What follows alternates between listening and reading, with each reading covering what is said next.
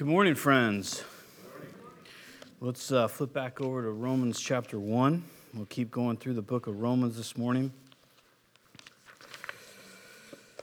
I hope you guys are well, had a good weekend.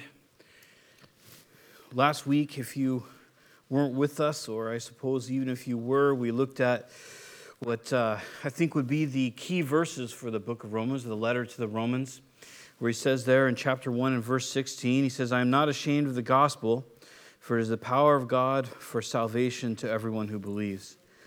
And so last week we just went through and we looked at uh, how salvation happens, how it came along. The, the fact, and it is a fact, it's not an opinion, it's not just a doctrine, but throughout the scripture, from the beginning to the end, the reality is that a person is only saved by grace through faith because of what Jesus Christ did on the cross.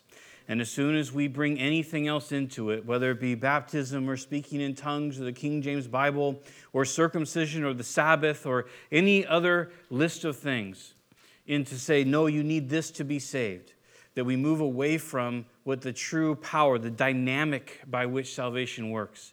And that is that Jesus offered himself at Calvary that his blood was the prophesied blood to be shed from all the old covenant, all the sacrifices, all the feasts, all the prophecies, and that through that sacrifice of his blood, we find cleansing. The scripture says we find salvation, we find redemption, we find sanctification. Everything that we have, we have in Christ through what he accomplished at Calvary. And then he rose again from the dead. That's why the gospel is a gospel of peace. There's no peace in making sure that you're saved. There's no peace in, in having to work for something. There's no peace in trying to say that righteousness comes from anything outside of what Christ purchased for us. And it's because of that, Paul says, I'm not ashamed of it. I'm not ashamed of the gospel because it is the, the only dynamic that works on the planet that a person can be right before God. And so he says, I want to tell everybody about this.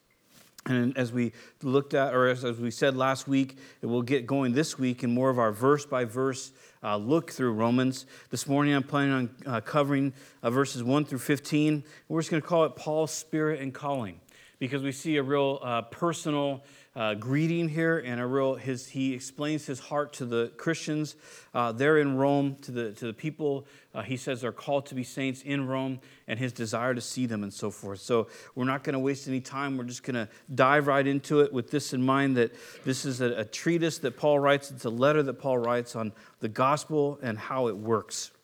And so in romans 1 and verse 1 it says paul a servant of christ jesus called to be an apostle set apart for the gospel of God, which he promised beforehand through his prophets in the Holy Scriptures concerning his Son, who was descended from David according to the flesh, and was declared to be the Son of God in power according to the Spirit of holiness by his resurrection from the dead. Jesus Christ our Lord, through whom we have received grace and apostleship to bring about the obedience of faith for the sake of his name among all the nations, including you who are called to belong to Jesus Christ. To all who are in Rome, who are loved by God and called to be saints, grace to you and peace from God, our Father, and the Lord Jesus Christ. Now, Paul is the king of the run, the run on sentence, isn't he? in the beginning of many of his letters and just in, in general many places where he writes he writes some of the longest sentences uh, that are documented for us and i don't know about you but it, when you read some of these greetings it can really seem to kind of get I don't want to say convoluted because I'm not going to call the Holy Spirit convoluted, nor Paul, but it can be difficult to understand because he, he makes all these qualifying statements. Yeah, I don't know if you noticed there, but he says Paul, and then there's this comma for us in English, this comma, and then it's all the way down in chapter 7 where it says, to all that are in Rome. so everything from verse 1, the beginning of verse 1 to the beginning of verse 7 are kind of these, these uh, parenthetical, which you know means parentheses type statements that he's making about uh, who he is, what the gospel is, who Jesus is, and so forth. So it's, it's quite a greeting that he gives us. But he writes to, the, to them and he says, Look, it's Paul. And he first he calls himself a servant of Jesus or of Christ Jesus. And, and you may have a little one in your translation. I'm reading from the ESV, and I suppose I should have said if you need a Bible, I think they're out in the seats now. Uh, and we're, we're, we're, reading from the, the ESV, so, which is the English Standard Version. But he says there he's called to be, that he's a servant of Christ Jesus. And we've talked about this a lot, so for time's sake, I won't re go back through, I won't go back through it again. But what he says there is he's a doulos or a bond slave, someone who is voluntarily enslaved themselves to another, that has given lifelong commitments. And it's a, a reference back to the old covenant uh, something that you could do. You could uh, essentially sell yourself into to be a bond uh, servant or a bond slave. Uh, and we've talked about it a lot. There are a lot of laws about that. But it was a real picture of Christ that ultimately a person could say, This person who is in financial trouble, I'm going to sell myself to another person who's not in financial trouble, and this person pays me so that I can take care of my family. And at the end of the term of their service, which the maximum was to be seven years, uh, that then there should be a, a, release, that that person could decide to uh, forever be the servant of the other person. And there was a, uh, it's out of the book of Numbers, I believe, and there was a uh, statement that that person would make. They would say something to the extent of, uh, I love my master and he's treated me well and I'm going to serve him forever. And that would be kind of before the, the town council. Uh, and then that person would then get a, a, gold ring through their ear, and they would forever be a bondservant to this other person. And so the, the gold ring was to signify if you're at the, in the uh, town, if you're buying things, if you're at merchants or whatever, that people would see that gold ring and it was a, a testimony that the person that that man serves or that woman serves is a, a gracious and a kind person. So Paul uses that analogy, that word doulos, bondservant. He says, That's who I am to Christ, that I've sworn myself to Christ, that I'm forever his slave because he's been so good to me which gives us, I think, a glimpse into who Paul, as a human being, looks at uh, how he looks at Christ and how not as just this Lord of glory, although he talks about him in those words and he, he sees him that way, but that he's a gracious and a kind and a wonderful master. He goes on, he says that he's called to be an apostle. And the idea here is this in, in the, the word the, the, the, verb tense is it's not that he's called to sometime, someday be an apostle or that that might happen someday, but it's, re, it's, in, it's in the present idea. So what's, what he's saying here is, I have not only have I been called, but I am an apostle. It's interesting too because he doesn't use the same word uh, in other places uh, in the Greek here. He doesn't use the same word for like one of the big 12 uh, one of the capital A apostles. It's a different derivative. And the idea here is a word that was common in Koine Greek uh, in the day and is, is found in other places, in other manuscripts that are outside extra biblical, just in, in common writings. And the point is just that he is someone who's sent by another with authority. That's what an apostolic ministry is. It's noteworthy that there's similar ideas, like, for example, in Acts 14 14, where we're told that the apostles, Paul and Barnabas, they went somewhere. Barnabas also numbered in that. And there's other places where other people are labeled as apostles in that same vein. That they're people that are commissioned by God with authority by God to go and to do something. And we'll talk about authority a little bit uh, later, perhaps, if we have time because it's not how sometimes especially i think for us when we hear the word authority it can kind of grate on us or we can kind of think spiritual abuse or this or the, or the other thing. But we're not referring to those type of things. It's just the idea that, that god has commissioned him and has a message for him and to bring it to other people so now, as he's uh, kind of listing out for them or describing to who he is to them and his authority or the reason he's writing to them, he said he was set apart for the gospel of God. So he's, he's called, he's a servant of Jesus. He's uh, called, he is walking in the office of an apostle or someone sent with authority. And now he is, says he's set apart for the gospel. So he's making this uh, statement about himself that this is my life. I have been set apart by God for the gospel, that He called me to this very thing. And then he goes on there and he says, uh, he's going to actually kind of switch topics a little bit. And this is where it can get almost a little bit confusing because these are all autobiographical statements. He's all talking about himself, a servant of Christ, called to be an apostle, set apart for the gospel of God. Now in verse 2, he's going to start, and he's going to make a reference to the gospel of God which he promised beforehand through his prophets in the Holy Scriptures. So, I don't know about you guys, but when I first started reading the Bible, these kind of sentences would really throw me off because I, would be like, well, okay, wait a minute. Is, is he saying his apostleship was, was from the prophets? Like, what is, no, he's moving topics now. So he, he said, This is who I am. This is what God's call is in my life. I'm, and in, in a sense, this is why I'm writing to you, or, or in the vein in which I'm writing to you. And then he says this he's, he's set apart for the gospel, and this gospel was promised beforehand through his prophets in the Holy Scriptures. So he's going to give a brief synopsis here in these next couple verses about what the gospel is or the fact that it was it's valid, that Jesus is valid. Because he, mentions, uh, if you recall from our studies in Acts, he mentions here, uh, in there, I should say, over and over again to the Pharisees, to the Jews in synagogues, to Gentiles, that Christ is the one who was always prophesied from the beginning, that he's the promised one, that he's the Messiah, that, that the, the scriptures all pointed to him uh, when he came uh, to the earth. And so he's making a similar point now, and he's just saying, This gospel that I'm set apart for is the gospel that has always been promised through the Torah, through the, the law and the prophets of the Holy Scriptures. And again, not to, to uh, belabor a point, but remember that by this time, there's very, there's, uh, I think that, that we have, I think there's four, three or four letters like Romans that are circulated. I think it's always important to remember that contextually, in this time, about 57 AD, when the, when the letter is written, that there is no New Testament. They don't have that. They don't, they, there's no printing press. You one doesn't just go down to the parable or living water or whatever the, you know, the Christian bookstore is in your area and pick up 15 copies of whatever translations they want. They literally are getting saved from evangelists and, and uh, teachers that are going place to place. And then all, later on, people are bringing letters from Paul and others that are testimonies to Jesus. So they have a very limited point of view. They have a very limited amount of resources. Now, I'm not saying that they had a different or somehow worse than us or something like that. I just think when we're reading these things, to remember who Paul is and who he's addressing, what kind of materials that they have to consider, and, and why it's so important that they get a letter like this. And why, as he's expressing himself, why it would be, uh, expressing himself would be so valuable. And so when he says, look, it's according to the Holy Scriptures, he's not talking about the New Testament, he's talking about Torah. I already mentioned that.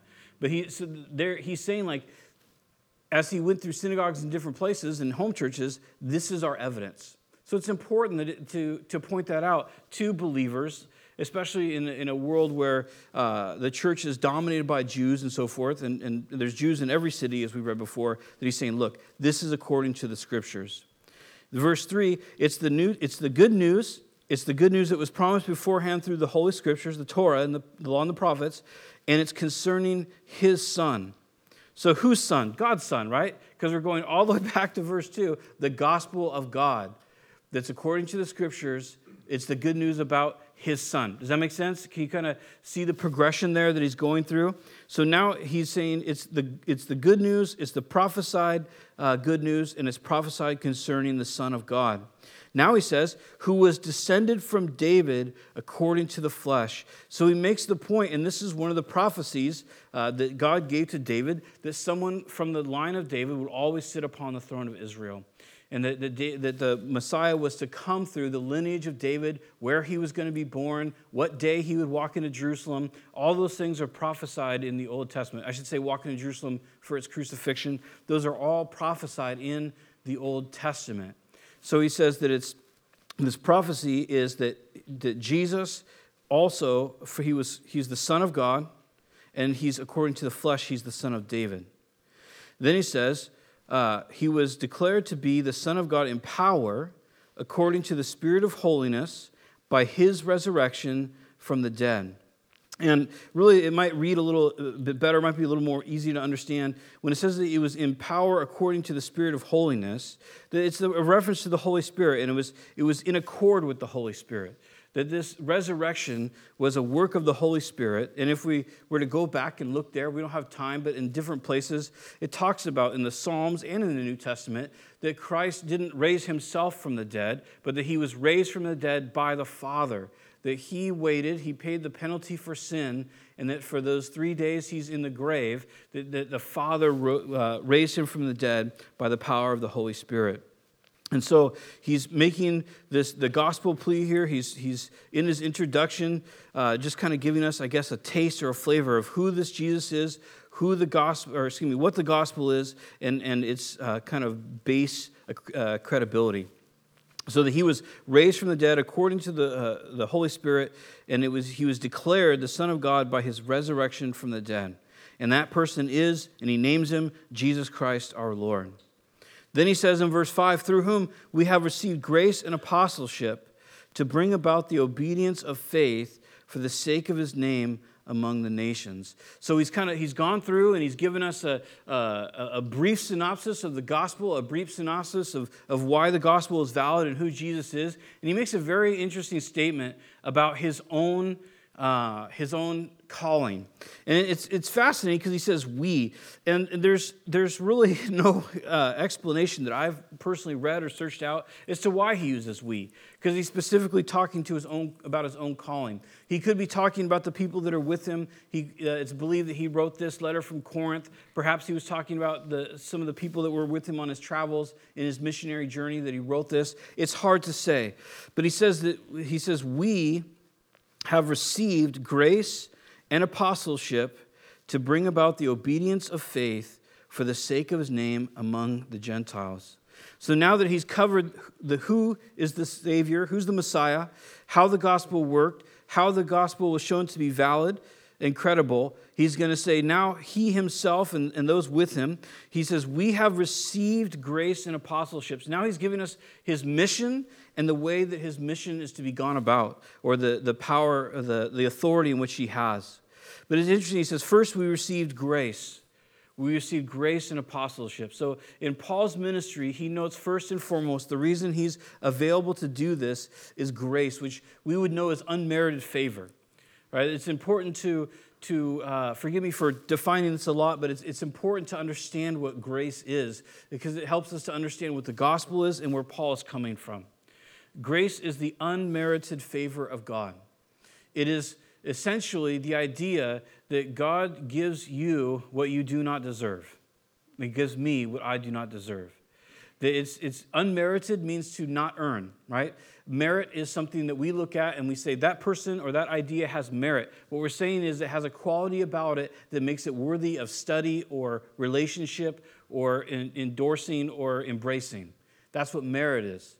So, grace is to receive favor from God without any merit from me. That's very important. It's important that we have that definition down so that when we go through books like this, and, and whether it be the words of Jesus, or it be Paul, or Peter, or John, or James, whomever it might be, that we understand, at least intellectually, I think it's a little harder in the heart, but that we understand what he's saying by grace that God gave him and us, in, maybe not in his calling, but for all of us, we have unmerited favor from God. Now, what's favor? Favor literally is we use the expression, Will you do me a favor? And when we say to something, Will you do me a favor? what we're saying politely is, I'm going to give you nothing, and I'm asking you to do something for me. Right? If I say to my wife, uh, you know, yesterday we had to take the truck down, it had a flat, and I filled it up, and I take it down to, to the. Uh, or Friday, I guess it was, to the shop to get the flat fixed. And I, I asked her, I said, Will you do me a favor and pick me up at, at uh, Box K so when they, they take the truck in? And she said, Oh, yeah, sure, I'll pick you up. And what I'm saying is, I'm not going to do anything for you. I just need you to do something to take time out of your day with no return and come get me at the shop.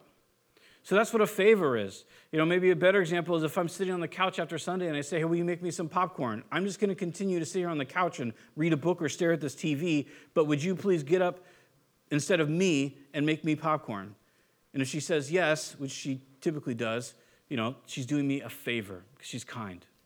So when we look at the idea of having unmerited favor by God, I don't want to over intellectualize it, but the intellectual uh, definition here is important because it lays out exactly what God did for us. And so, the first thing that Paul talks about in his ministry and in his calling of apostleship and bringing about the obedience of faith, he says it was given to him by grace.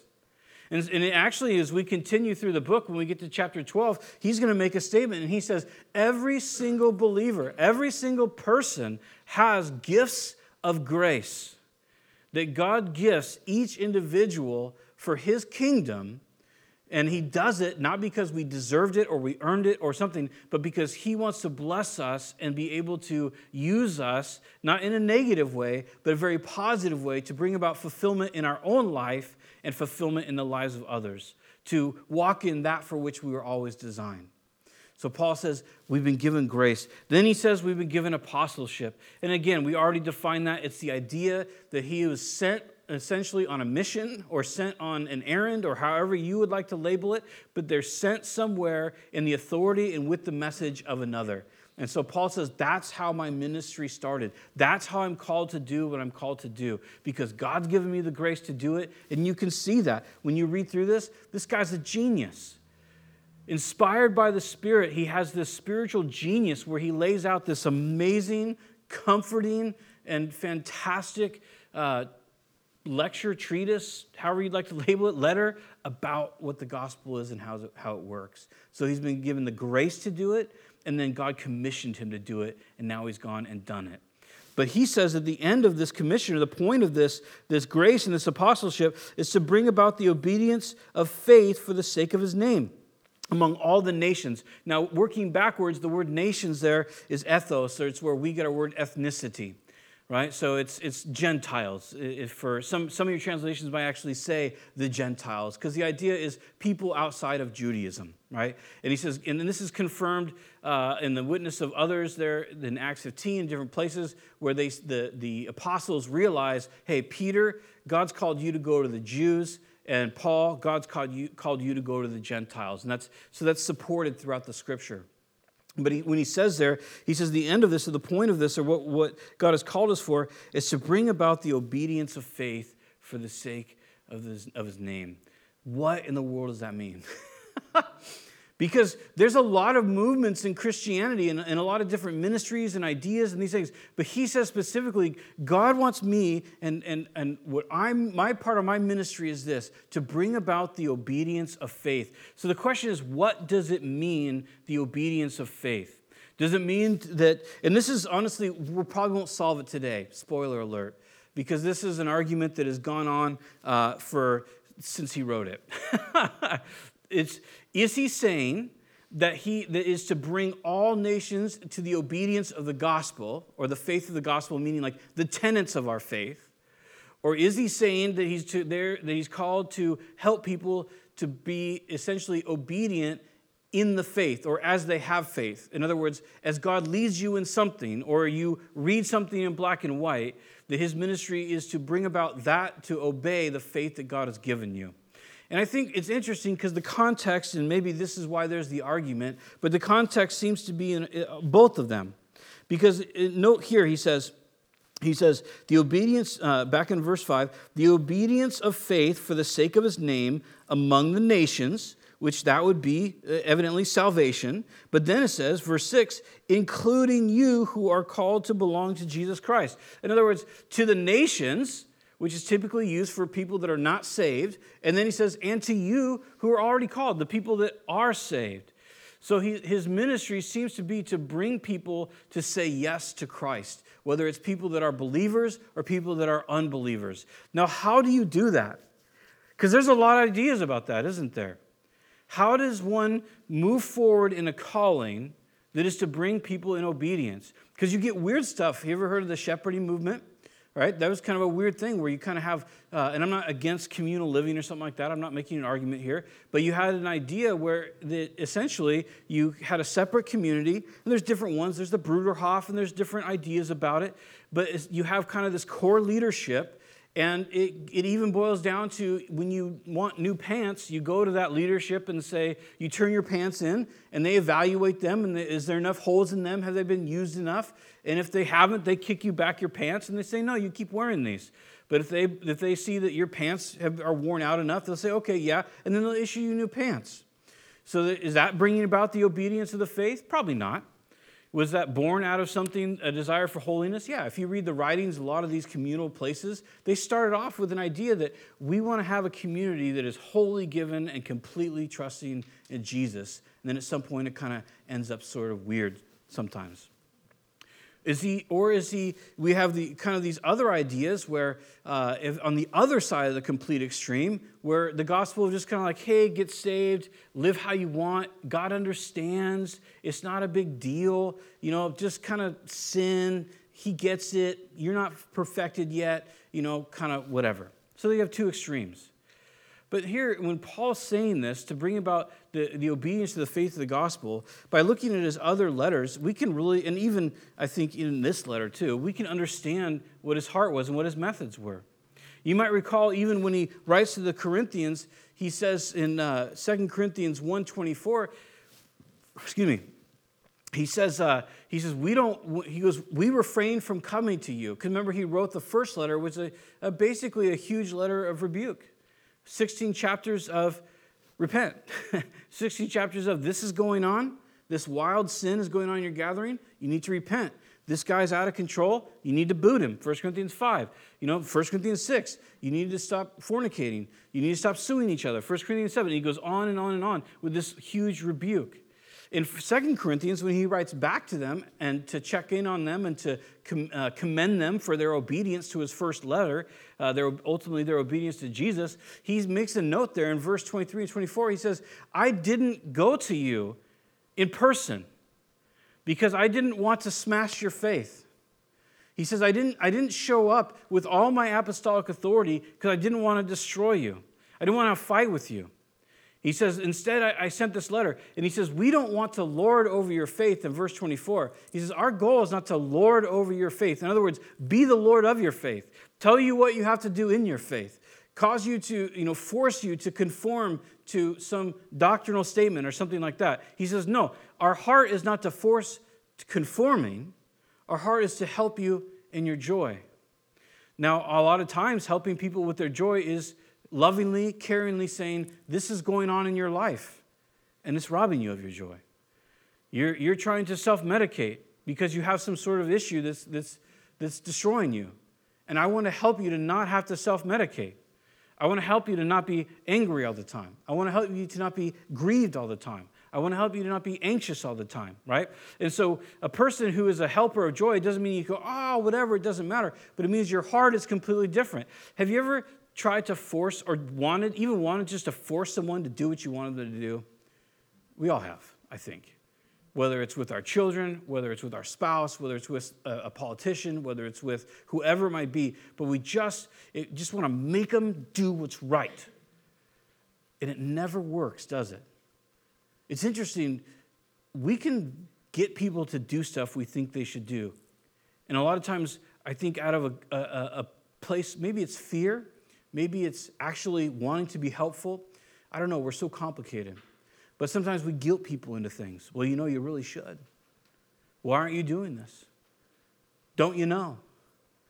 And then they, we kind of convince them to go, okay, I guess I will. But then they, now they're doing this thing on the outside because we've guilted them into it. Or shame, we've shamed them. I can't believe you would do that. That's, that's a really hard thing, it's a rough thing to say to someone. If you, if you really kind of think it through, I can't believe you're like that. I can't believe you would say that. I can't believe you would do that. Because when we say that to another person, what we're doing them is we're trying to shame them into recanting from what we don't want them to do. Even it could be a bad thing that they're doing. But to try to shame someone, I cannot believe. I am so moral. And I cannot believe that you would do that thing that you're doing. I cannot believe that you would say that. I would not say that. I am at this standing, and you are at that standing, and I have pronounced judgment because you're doing that. And sometimes when we say something like that, it can get people to change, can't it? They can go, oh man, I, I don't want to be like that. I don't want to do that. Man, you can't believe I did that. Is it really that bad? And then based on our authority and our opinion, we shame someone into doing something. And we have to be careful with that. Because guilt and shame, they can change behavior, but they never change the heart. They will not change the heart.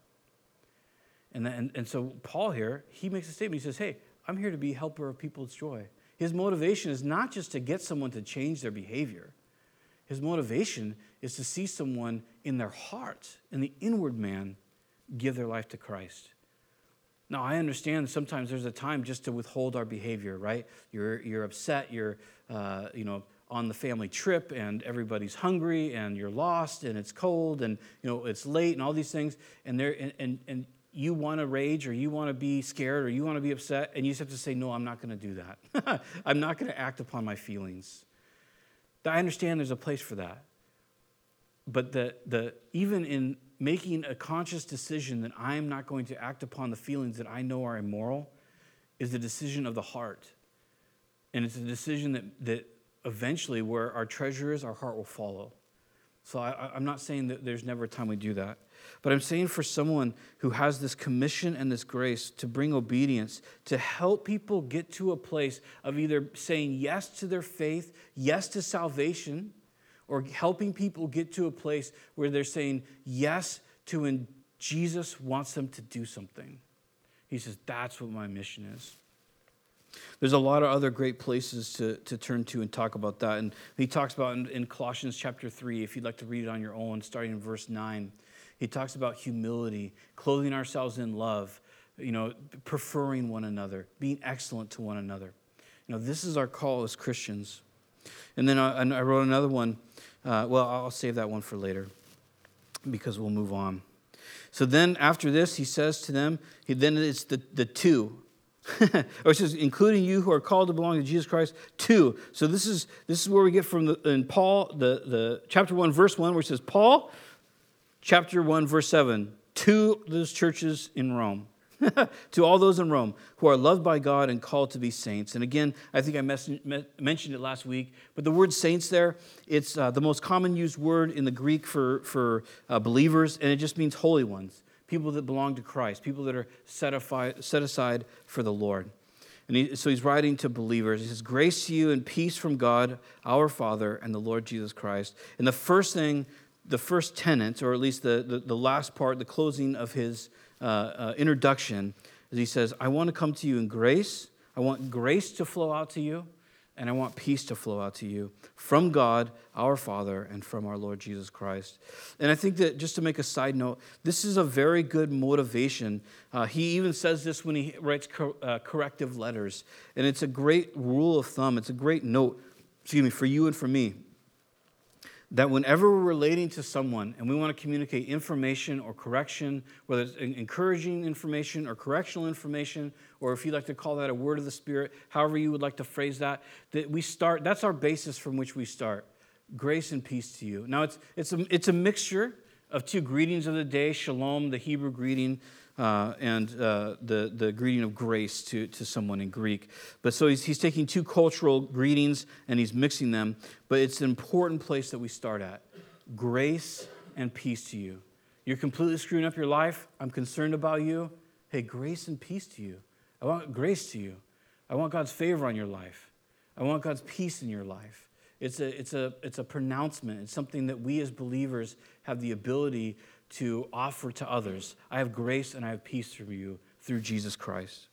Then he's going to say first in verse 8. So the first tenet that he's going to write, it's actually going to be very personal. First, I thank my God through Jesus Christ for you all, uh, excuse me, for all of you, because your faith is proclaimed in all the world. For God is my witness, whom I serve with my spirit in the gospel of his Son that without ceasing I mention you always in my prayers, asking that somehow, by God's will, I may now at last succeed in coming to you.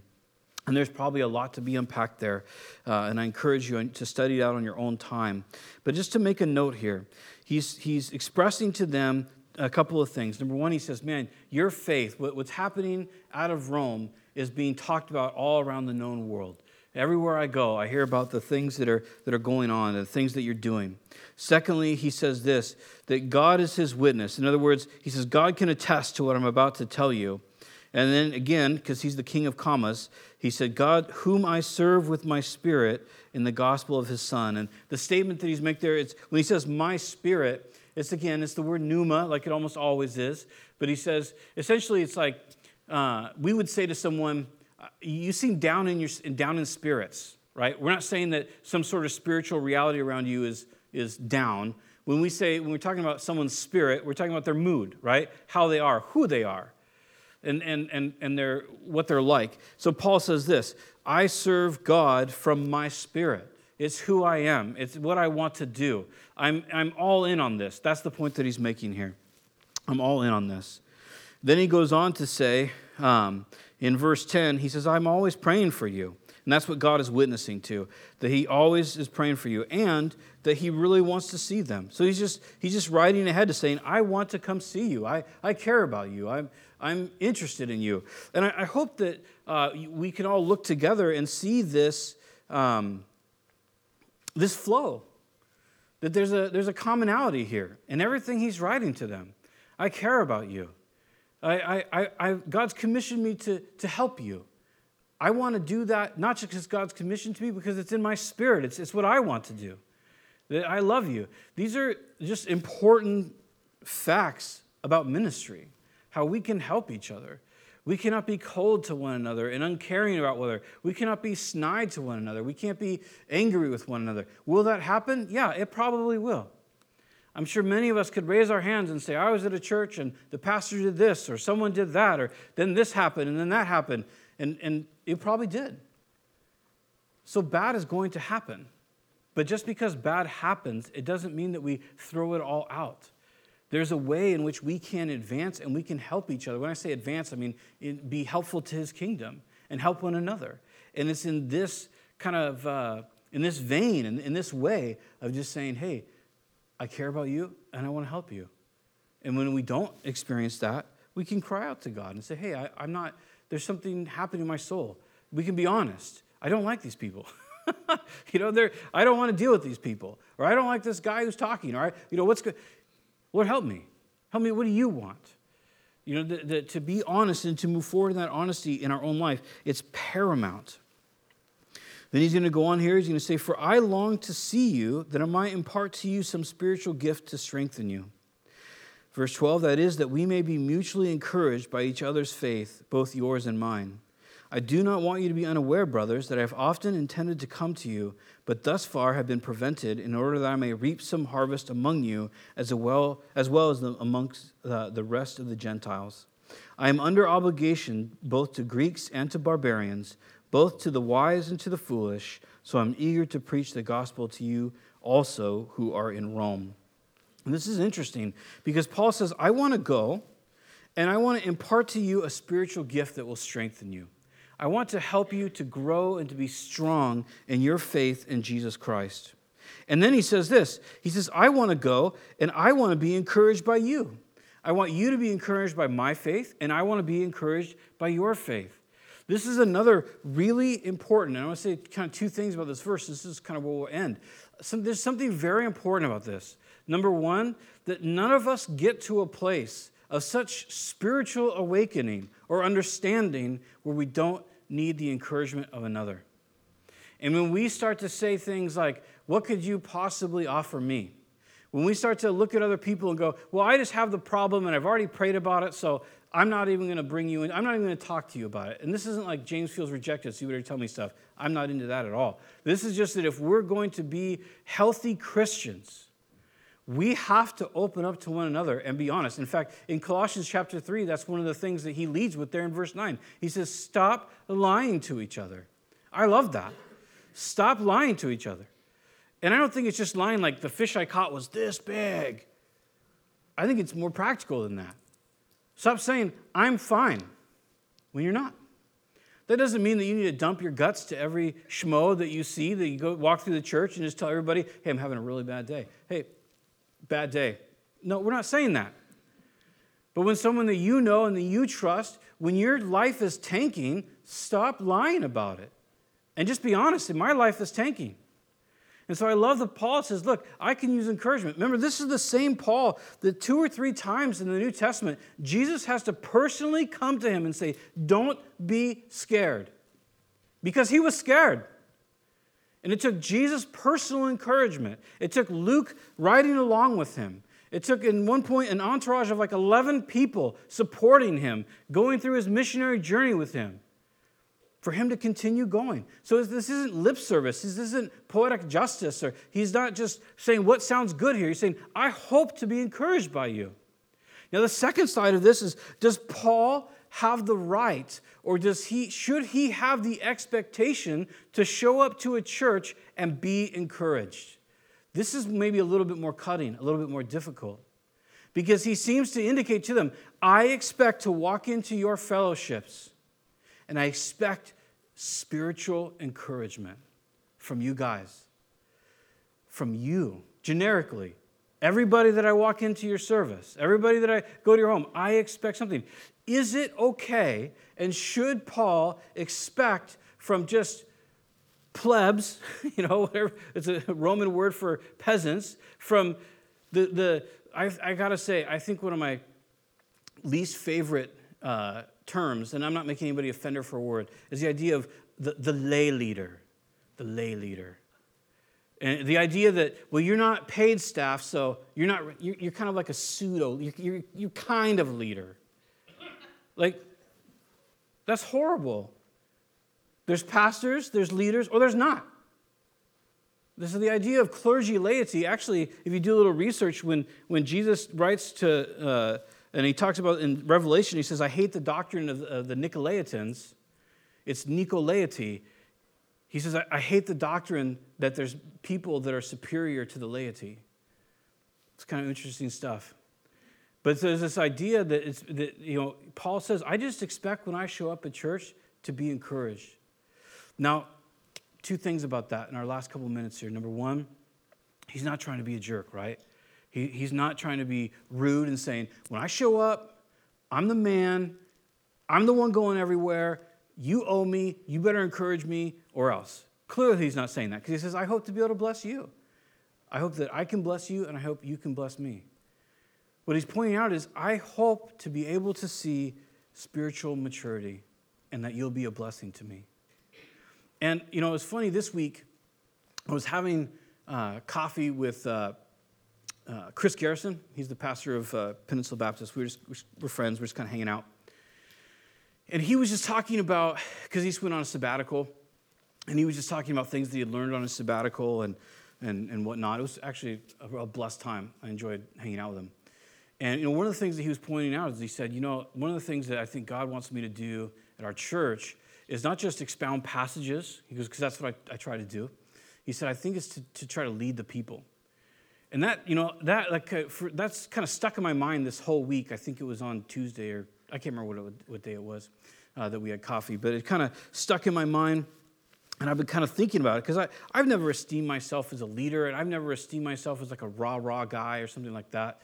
Uh, when we started this Bible study, just kind of talking from the heart for a second, when we started this Bible study 14 years ago, we, we literally just said, hey, let's, let's just, my wife and I, and there was a, a guy named Luke, not Luke Connolly, another Luke that was with me. He was, did music with us. And um, so there's a few of us that, that came over here to start a Bible study. And really the whole heart of it was like, hey, let's just preach the Bible and see what happens. that's, that's how this started. And, and, and really, for me, the, the verse that the Lord gave me was Jonathan and his armor bearer. When Jonathan's out there and he's got his armor bearer, and they see the little tent with, like, I can't remember how many is, like 12 Philistines or something like that. And he says, and they, they kind of creep up on the hill and they're looking. And Jonathan says to his armor bearer, Hey, here's what we're going to do. We're going to wave at them. All right, there's two of them, there's like 12 or 20 or whatever it is of them. We're going to wave at them. And if, if they say, hey, come to us, then we'll know that God has delivered them into our hands and we'll slay them. So I had a different application, but we'll slay them. And he says, but if they say, hey, you stay on that hill and we'll come to you, then we're going to bounce out. Because God has not delivered them into our hands. And so the way the Lord spoke to my heart, uh, in kind of a sub- subjective way, in a sense, from that scripture, was like, we're just going to come over here and if people say, hey, we're into this, like if it grows and there's fruit from it, then we'll stay. And if they're just like, ah, that's cool, whatever, then we'll leave. It's fine. So I'm not trying to make any excuses. I'm just trying to say how this has worked out in my life and where ultimately I'd like to see us go as a church because there probably is a need for real leadership, which I'm not good at. And so, as we've just, that's basically what we've done for 14 years. Just kind of taught the word. And as ministries have kind of rise, rose up, you know, Tim Reed leads our, our small group ministry because Tim Reed was like, hey, I want to do small groups. And we're like, yes, sounds good. Let me know how that goes. you know, just kind of, that's kind of been my attitude in like a, in a lot of ways. Not in a bad attitude, like I don't really care, but just like I'm not an administrator, so I don't really do that stuff. But as I was thinking this week about what, is, what would God have me do if I was going to be a leader of people and, and actually move forward in the church, how would I want to lead? And this is it, I think, for me. This is where I live. This is my heart. This is my shtick. Every pastor has a shtick that they always go back to, whether it's the rapture or prophecy or the gospel. Every pastor has a shtick, and this is my shtick. Let's grow in the Lord. God has great things for you. He really does. In every day, in every moment, we have decisions of whether we're going to be involved in that or we're not. And if you're not involved in that, there's no condemnation to those who are in Christ Jesus. He does not condemn you if you reject your opportunity as a saved person to be effectual in his kingdom. He does not condemn you for that. But every time that we reject God's offer to involve us in his kingdom, a, a few things happen. We rebel, not against law. It's not, it's not that. We're forgiven. We're told that. It's all under the blood. But we, rebel against love. And when we rebel against love, when a child rebels against their father or their mother, it creates a separateness, it creates disappointment, it creates difficulty. Typically, if, if, a, if a child is rebelling against the, the uh, invitation of a parent, it's, it's just something better, right? A good parent invites their children. So if a good parent says, I want you to clean your room, you're saying, I'm inviting you. I'll force you because I'm your parent, but I'm inviting you to clean your room because clutter stresses people out, doesn't it? Clutter causes mold, clutter causes filth. So as a parent, you're saying, hey, I, I, don't, I want you to clean your room because I don't want those things for you. And so if you have a rebellious teenager that finally says, well, forget you, I don't care, I'm going to do what I want, then they live in that. And that's their right. And you as a parent, you know, you don't have to be mad about it, but you just go, oh, that's, that's, that's not good. Now, we can debate parental methods or whatever some other time. But the point is, and the, the point of the analogy, the metaphor is simply this that God is inviting us every single day to be part of building up his kingdom. And the more that we reject that, the negative side of it is the more we reject it, the more isolated we become. When he says, hey, be kind to everyone, when we reject that, we detract from his kingdom. When we are unkind, we detract from his kingdom. When he says, Hey, I want you to love your neighbor as yourself, when we reject that for fear of how painful that might be, we detract from his kingdom. He loves you, and you're going to heaven, but those attitudes will be burnt away. The positive side of it is every time we struggle in our core and we say, I see what you're calling me to do, and I want to move forward in that. He says that develops a fruit. And sometimes it's really small and it's just beginning. And the fruit becomes just maybe a joy out of the fact that you acknowledge uh, uh, the, the honesty of where you're at in your life and the honesty of invitation for you to be changed. And there's joy and there's peace in that. And it's a beginning. And then as he moves on, he says, No, I, I, I want this in your life. I'm asking you to spend time with me. And if we say no, it's perfectly fine but we will walk through this world without influence from the spiritual good, and instead we're going to ingest Twitter and Facebook and the news, and that will be all the input we have.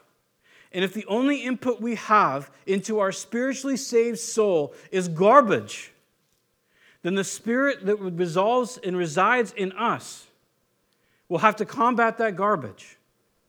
But our mind will continue to revolve around and, and digest and, in, and ingest into our soul that garbage.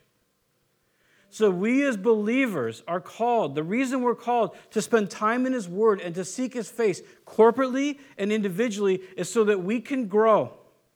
Because that painful growth that says no to the flesh and yes to God, to love Him and my neighbor as myself, that painful growth is obedience to faith. And so when we say yes to faith, God changes supernaturally our souls and our brains, and we begin to be more like Him on this earth. And while our flesh suffers and rages, and where our friends are bewildered and perhaps angry, we internally grow with a power and with a genuineness that is otherworldly. And then we become the overcomers. We become that which we've called to be. We become those who have the joy and the peace. But the more we retract and we say, no, no, that's too hard. No, I don't want to tell someone about that. No, I don't want to I don't want to pray about that. No, I don't want to even address that. No, I don't think it'd be too scary. I would feel this way, or this might happen, or there's this fallout. Then the more we're alone. And it's miserable. So if I was going to lead people, which I do not esteem myself to do, I'm pretty much a C plus guy, maybe a C minus. That's where I'd want to lead you guys. That we as a church move forward in these great and wonderful directives that God has given us to say no to ourselves, that I would say no to myself and yes to God in every instance. And when I don't, to just acknowledge, God, I said no to you. And that was foolish because I knew better. And I, I want that relationship. Please forgive me. Not forgiveness because the blood wasn't enough, but forgiveness so that he and I can have fellowship. And I want to walk with you more. That would be my leadership. And I think that the more that we do that, and the more that we say no to ourselves, and there's no rules, but the more we say, yes, I'll, I'll, give of myself, not, not money per se, but I'll give of myself. I'll ask somebody how they're doing, and I'll actually listen.